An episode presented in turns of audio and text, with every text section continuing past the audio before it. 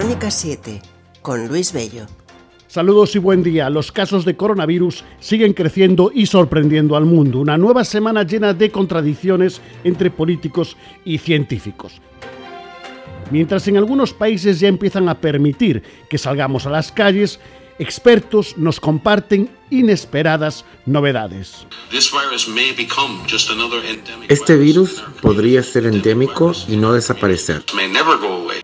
Crónica 7, tu ventana al mundo. En Crónica 7 vamos a visitar las prisiones de Los Ángeles, tener nuevos detalles sobre la presencia de tropas rusas en territorio venezolano y escuchar nuevamente los problemas que están teniendo con los medios de comunicación presidentes como Trump y López Obrador. Los medios han recogido situaciones inauditas como lo que sucede en algunas cárceles estadounidenses donde los presos se contagian intencionadamente con el virus. Ileana Landón, desde Los Ángeles, California, ha investigado lo que está pasando en las cárceles. El sheriff de Los Ángeles, Alex Villanueva, nos describe el sorprendente video de la prisión de Castaic al norte de Los Ángeles.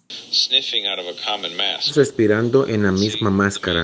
Se pasan entre ellos y respiran para contagiarse. Miles de presos han sido liberados en California, Michigan y Colorado. Los gobernadores de Texas y Arizona han negado y hasta han puesto obstáculos para los prisioneros. En la Florida y Wisconsin anunciarán que ya no aceptarían nuevos reclusos en las prisiones estatales, pero no han dicho nada sobre las liberaciones. Para Crónica 7, Iliana Landón.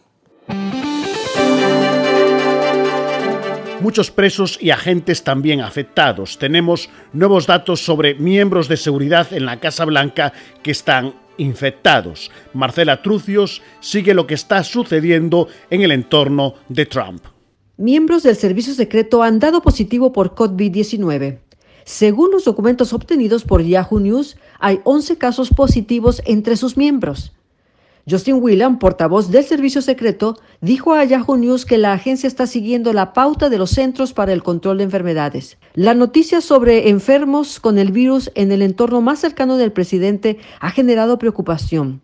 Trump asegura que tanto él como el vicepresidente se someten a pruebas diarias de coronavirus. Para Crónica 7, Marcela Trucios. El presidente estadounidense en su tónica habitual, perdiendo los nervios y enfrentándose con periodistas y científicos. Escuchen cómo le ha contestado Trump a una periodista asiática esta semana. Cada día perdemos muchas vidas y tenemos nuevos casos. Se pierden vidas en todas partes en el mundo.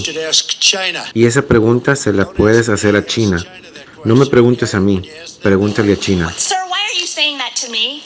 Señor, ¿por qué me dice eso a mí específicamente? Se lo digo a quien me hace una pregunta asquerosa como la suya. Mi pregunta no es asquerosa. También tiene problemas con medios y profesionales sanitarios el presidente de México. Este país ya supera el millar de muertes. Ha seguido la información para nosotros Rosy Esquivel.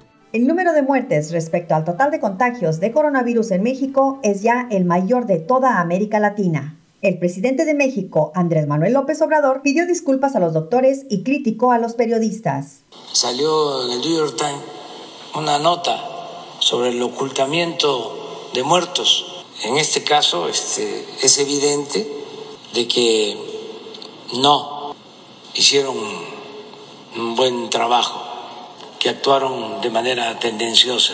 El presidente pidió disculpas a los médicos por las declaraciones sobre el sector salud, pero no dejó de reiterar que algunos doctores se han aprovechado de la medicina para enriquecerse. Para Crónica 7 les informó Rosy Esquivel.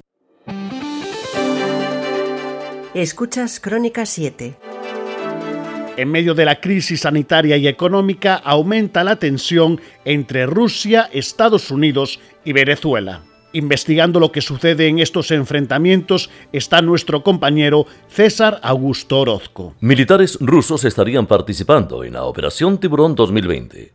En Carayaca fueron capturados los tres últimos comandos de la Operación Gedeón que pretendía capturar a Nicolás Maduro para trasladarlo a Estados Unidos. Hasta el momento las fuerzas chavistas han matado a ocho rebeldes y han capturado a una veintena de comandos, la mayoría militares, que se levantaron contra la revolución, además de dos mercenarios de Estados Unidos, quienes ejercieron en las últimas semanas como entrenadores de los distintos grupos operativos en la frontera colombiana. Se trataría de la primera acción militar confirmada sobre el terreno de fuerzas rusas en las cuatro últimas décadas en el continente americano.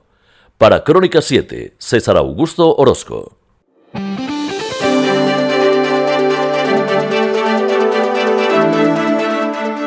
Compañías aéreas en Latinoamérica anuncian despidos masivos o se van a la quiebra. El sector turístico busca la recuperación en Europa. Viajemos a Santiago de Compostela, en España, para conocer las últimas medidas de la mano de Manel Pardo. La crisis del COVID-19 sigue poniendo a prueba el nombre de Unión Europea y cada decisión supone fuertes debates. Ahora se trabaja en cómo afrontar el desconfinamiento y salvar al sector turístico que supone el 10% del Producto Bruto de la Unión. Bruselas propone tres fases, movilidad reducida en la primera, corredores seguros entre países en la segunda y protocolos sanitarios sin mascarillas en transportes y hoteles en la tercera. Paralelamente a estas propuestas, los países toman sus propias decisiones, mientras que Francia y Reino Unido han cerrado un acuerdo para no exigir periodos de cuarentena. España, por ejemplo, aplicará desde este viernes una cuarentena de 15 días a quien llegue de otros países.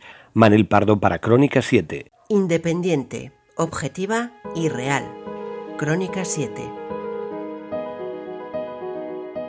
Ante esta situación, cantantes de toda Latinoamérica entregarán su voz a la esperanza. En cientos de emisoras y canales de diferentes países volveremos a escuchar la canción del argentino Diego Torres que nos ha acompañado en momentos difíciles.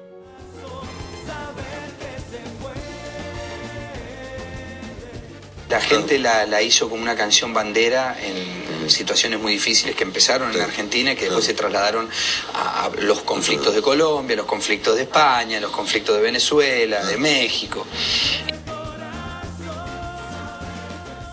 Carlos Vives, Talía, Rubén Blades, Bacilos, Camila, Reik, gente de zona y Farruco, entre otros muchos, unen sus voces para recaudar ayuda y así colaborar en los esfuerzos contra el coronavirus. Con la mítica canción Color de Esperanza despedimos Crónica 7. Les deseo una feliz semana.